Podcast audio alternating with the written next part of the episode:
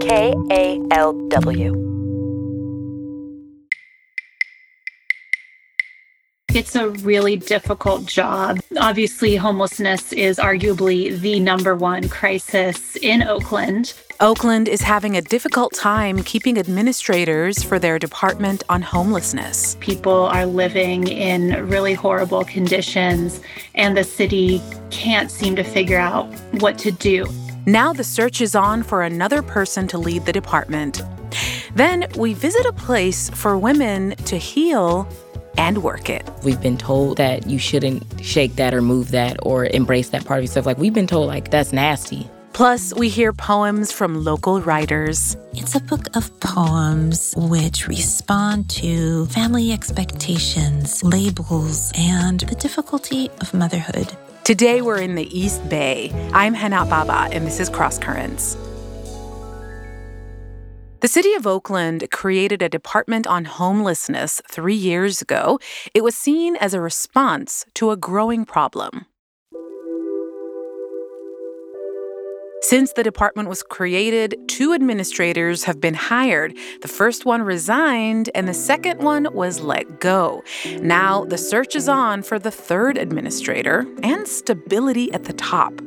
KALW's news editor Sunni Khalid spoke with reporter Marisa Kendall with the San Jose Mercury News about the turmoil in Oakland's Department on Homelessness and their struggle to come up with solutions on the streets. The Department of Homelessness was started in 2000. So far, we've had two directors, neither of whom have lasted a year, and we're on an interim director who served before. In your reporting, why are we having so much turnover at the top of this department, and why are we having turmoil inside the department as well? I think it's a really difficult job and it's a very thankless job. Obviously, homelessness is arguably the number one crisis in Oakland. We see the numbers and the counts just rising year over year. We have these massive homeless encampments where people are living in really horrible conditions, and the city can't seem to figure out what to do and, and how to help these people. There just aren't nearly enough resources. And so you have people come in and take this job, and the programs that they put in place don't seem to make much of a dent. And then I think the other thing that weighs on people in these roles is you're you're really in a no-win situation because on one side you're going to have housed people in Oakland complaining about the encampments and demanding that you do something. Um, a lot of those people want the encampments just gone and cleared away and they're very upset. And then on the other side, you have activists and unhoused people living in the encampments who say the city is too punitive, it's betraying people's human rights, these sweeps are unjust. And in Oakland, you have what's real a really interesting level of activism that I haven't seen in San Jose or San Francisco in the homeless communities. You know, when, when the city tries to sweep an encampment in Oakland, the residents and protesters show up with riot shields and they prevent it and it can get very volatile and i think that's can be a, a difficult thing to navigate well what kind of resources and tools does a homeless administrator have and were you able to speak with Mr. Cooper after he left? Because I, I know you've spoken with Daryel Dunston what tools do they have and what are the frustrations that they tell you about trying to uh, carry out a thankless job? Yeah so they have different policy tools. Oakland has its encampment policy which was just passed in the past several years and was fairly controversial and basically lays out where people can and can't camp um, and declares certain areas off limits like areas around residential homes and businesses camps that block the right of way, camps near homeless shelters. But it's really difficult to enforce those policies without the resources. And time and time again, people at the top, and including Latonda Simmons, who's now our homelessness administrator, have told me we just don't have the resources to enforce that policy. They can't clear encampments unless they have shelter beds to offer everyone They don't have enough shelter beds, so they can't offer everyone in these camps a place. And not only that, they don't even have enough city workers to conduct the clearing of these encampments. So I think, yeah, I think it's it's a really tough situation to be in. Can you solve homelessness without affordable housing? Absolutely not. You know, there are a lot of issues that come up when talking about homelessness, and people often talk about mental health and drug and alcohol abuse. And of course, those are all factors, but experts by and large will tell you homelessness is number one, a housing problem. If you had enough affordable housing, that is the answer to homelessness. That is the solution. And you can't even really begin to treat someone's mental illness or addiction unless they have stable housing. Let's go back to the problem that we're having with the homelessness administrator. We got two directors who lasted less than a year each, where the interim director is now interim director for the second time. Have they given you a timeline? Has the city of Oakland given you a timeline when they expect to have another permanent homeless administrator in the job? They have not. They just said they would move quickly to fill this quote unquote important role. Last time it took them a year to find somebody new. It took them a year, and then Mr. Cooper was gone within a year. Exactly. Do we know anything about the circumstances, the murky circumstances around his departure? Because I know that he was placed on leave before his employment was terminated. Have you been able to find anything in your reporting about the reasons why he was terminated? You're right when you call it murky. The city, all they said was he was placed on leave. And then a couple weeks later, he was quote unquote released from his employment. And they claimed because it was a personnel matter, they were not going to give any more details. So we'll see. You know, we have a public records request in. The city is notoriously very slow at responding to those.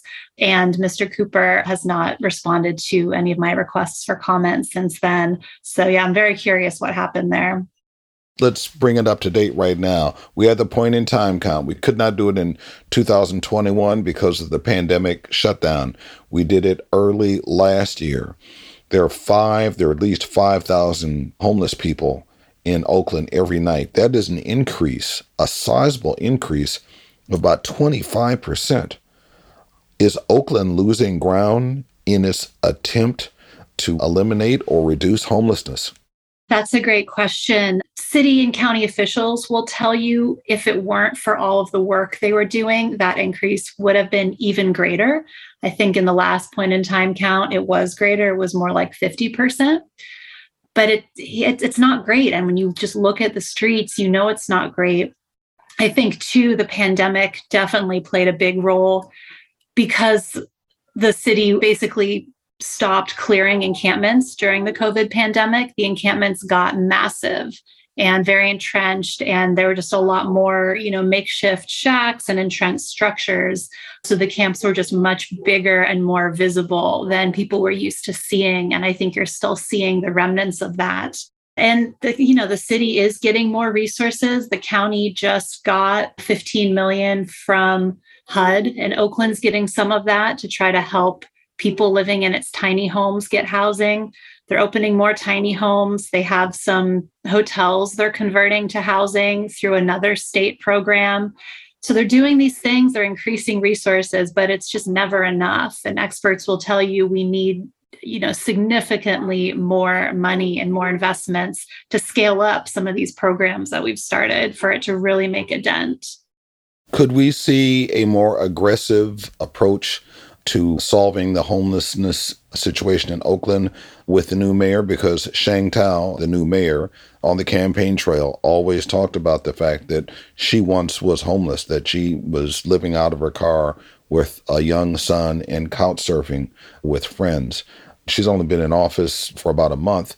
Do you see any indication that she intends to be more aggressive in the city's efforts to find a solution? She does have that background. She has said it's a priority. If she's going to be aggressive, I think it'll be coming at it from more of a place of compassion because you could be aggressive in two ways right you could be aggressive in really being a champion for resources and, and getting more pathways to housing for people or you could be aggressive in the sense that you are being really aggressive in clearing encampments and just getting getting people getting encampments gone and getting people out of the line of sight oakland's big thing for homelessness right now their big push is these tiny homes that they've set up they have several tiny home communities for unhoused people and they're supposed to be temporary and people are supposed to stay in them for a couple months and from there transition to permanent housing but they don't work very well. People do not go on to permanent housing most of the time. And I wonder if she will look at that and try to make that program better. That was Marisa Kendall. She reports on Bay Area homelessness for the San Jose Mercury News. She spoke with KLW News editor Sunni Khalid.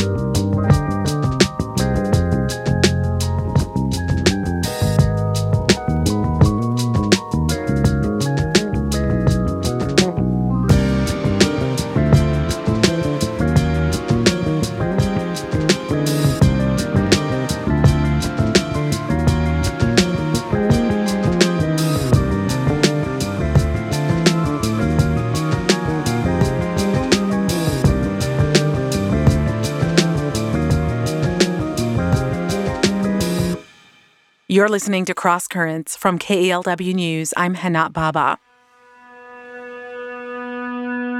March is Women's History Month, and our next segments celebrate stories by and about women. First, we'll hear a poem from El Cerrito's very first poet laureate, Maw Shein Win.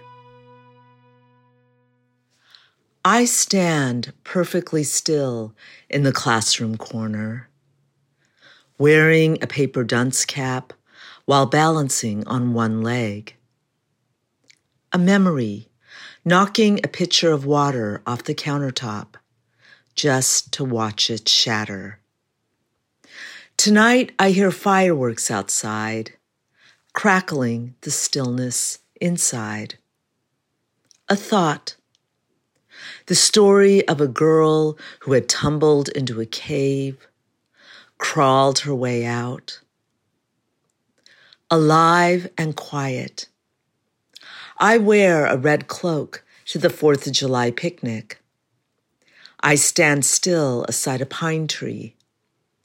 Three drops of sap land on my cheek. Focus my eye on a cave swallow until the fireworks end.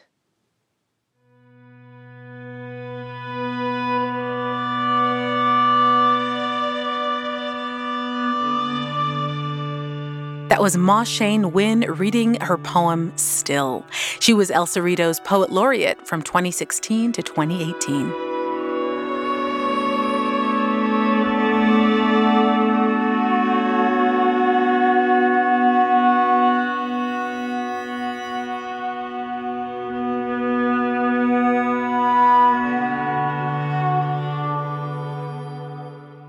This is Cross Currents. I'm Hana Baba.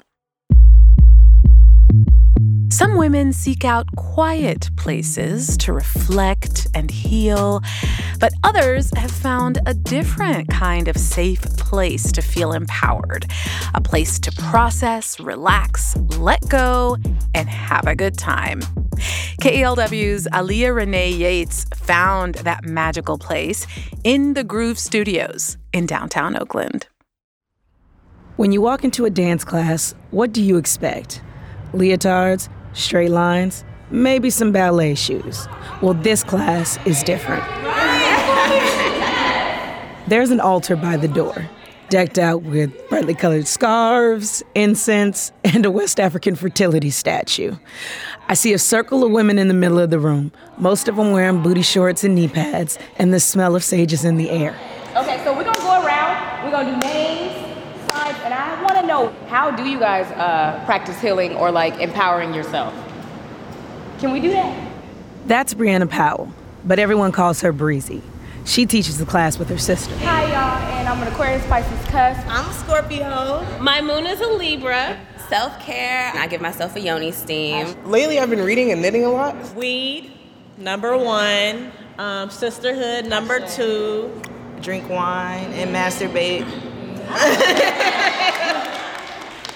Pretty quickly, this room full of mostly strangers feels more like a family gathering. You almost forget that this is a dance studio. But these women came to dance. To be specific, they came to twerk. Welcome to Free the Cheeks. I want a slim fine woman with some twerk with. You heard me, I said twerk. I'm talking bag pops, pee pops, walking the dog, slow wines, fast wines, all in all, shaking that ass. So, how did this class come to be? The idea started originally from Breezy. That's Bobby Knowles, co founder and Breezy's sister. We were both teaching at a dance studio in downtown Oakland. And Breezy ended up teaching a twerk class there. And it was very fitness based and it was like only an hour and then the class was very like superficial and surface level. They wanted to add more elements to the class that would make it more meaningful. A place not just for dance but a space where people could talk and vent. Something specifically for women of color. Because a lot of times i think we just kind of go through the world and we're not really heard and a lot of stuff deal with on our own. I think a big part of it is really just giving people space to feel safe in sharing that so Breezy quit that fitness gig and found space to rent at In the Groove Studios. Bobby followed soon after, and now, almost three years later, they teach a two hour class every Saturday. And the name of the new class? It was inspired by Breezy's students from her old class. It was like after people got off of work, they would like control the parts of their bodies that needed to be free in order to twerk. So I was like, listen, you can't control the cheeks, you gotta free the cheeks. And just like that, they had a name Free the Cheeks. Twerk Church. From there, you drop the chest down, those hands go out. Bust it open, baby. Come on up the legs. Rub on that ass, okay? Push back. Head comes around. Two, three, four. To crawl again. Okay? For four. Nice booty, Crystal. Crystal Williams has been freeing her cheeks for almost two years. That makes her what Breezy and Bobby like to call a vintage booty. I found out actually from Breezy and Bobby's mom, Ton. She, uh, we were in this group together, and she was like, "You should come take my daughter's twerk class." I keep coming because we've built a sisterhood. It's therapeutic for me, and I get to express myself in ways that I don't typically get to express myself. I was raised to temper myself not speak up all the time. I get to do that here.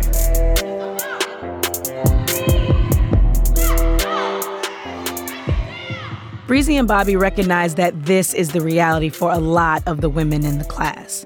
That whether they're shaking their ass or not, women's sexuality is constantly being policed. We've been told, like, that you shouldn't shake that or move that or embrace that part of yourself. Like, we've been told, like, that's nasty.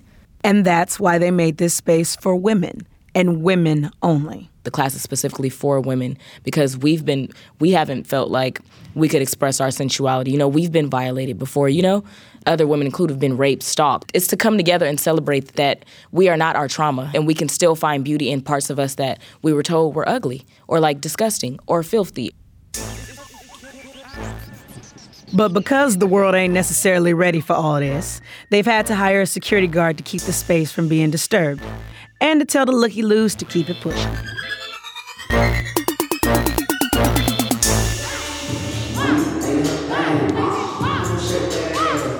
Now, this class could be a lot, especially if you were just coming here to shake a little something. It's already been going on for two hours and 30 minutes, but it isn't over yet. As an ongoing tradition, the class ends the same way it begins in a circle. We end with a twerk circle to kind of close off the energy and get you guys set to be out the door. Um, everybody's gonna get a turn to go. You're gonna freestyle, do whatever you want in the circle. This is your dance.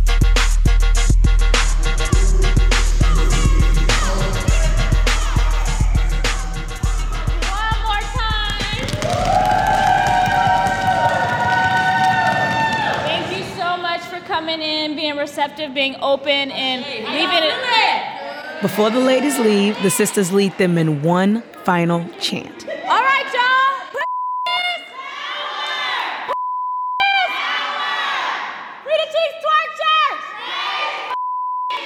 As I'm packing up, I notice that most women stay to go over moves and share information on potential jobs or just where they got their nails done. I see a lot of bonds being formed. These women need a space like this. Hell, I need a space like this. I say my goodbyes and take one last deep breath of sage filled air. It's time to head back into the world. But don't worry, Breezy and Bobby. I'll see you next Saturday. In Oakland, I'm Aaliyah Renee Yates for Cross Currents. That story was reported in 2019. The next Free the Cheeks class will be held in Richmond on March 11th. Aaliyah worked on this story as a fellow in our Audio Academy training program. And a lot of journalists have come through our training programs. And if you want to be one of them, we're accepting applications until March 12th for our summer journalism training program. Find all the info at kalw.org slash summer.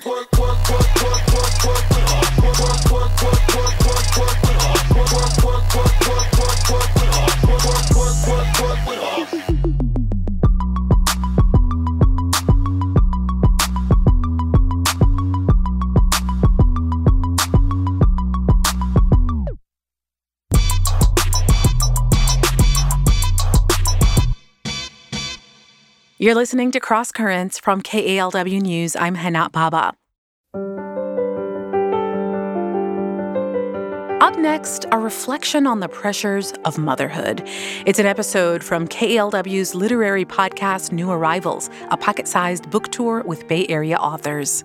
Lafayette author Leticia Del Toro reads from her book, All We Are Told Not to Touch. It's a book of poems which respond to family expectations, labels, and really the difficulty of motherhood.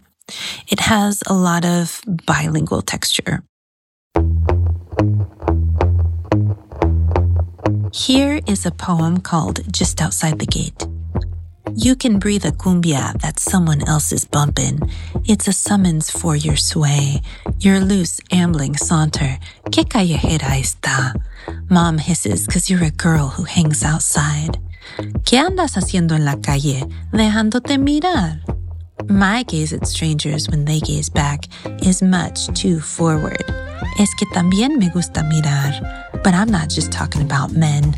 I love the kids running wild on the sidewalk, in and out of each other's houses, improvising canchas on a not so busy street, singing to Rihanna on a warehouse pallet, rigging a swing to a regal tree. I love the viejitos talking about who they seen at La Pulga. I love the seven year olds' choreo magic.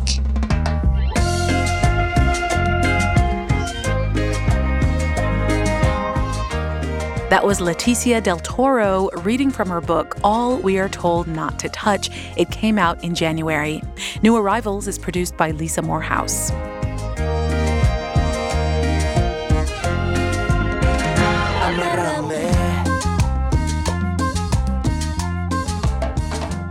Tune into Cross Currents tomorrow morning at 11. We'll hear about the San Francisco Gay Men's Chorus creating Disney magic. And being able to do the show now is a really, I think, important way to draw the community together. Disney Pride, tomorrow morning at 11.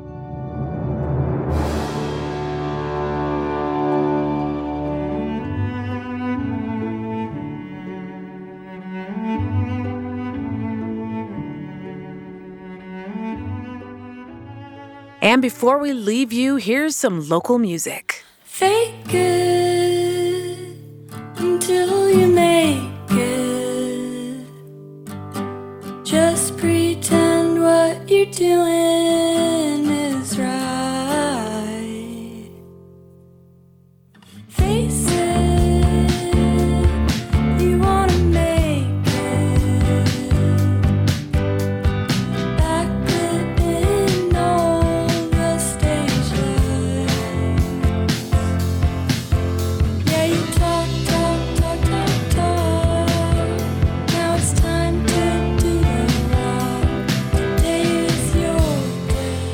This is San Francisco artist Wanda What. She'll be playing in her city at Bottom of the Hill on Thursday.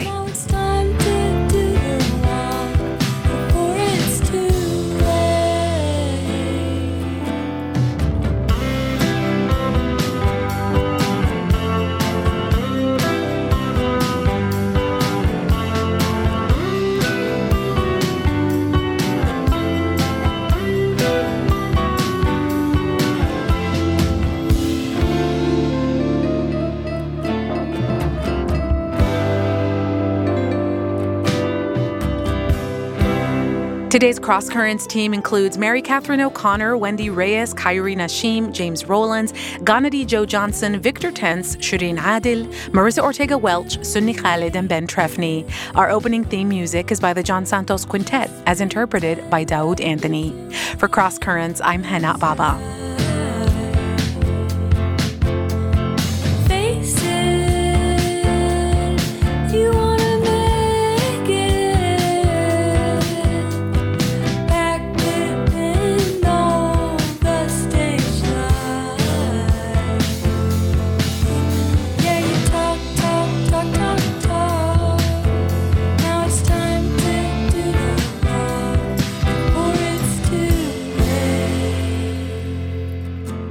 yeah.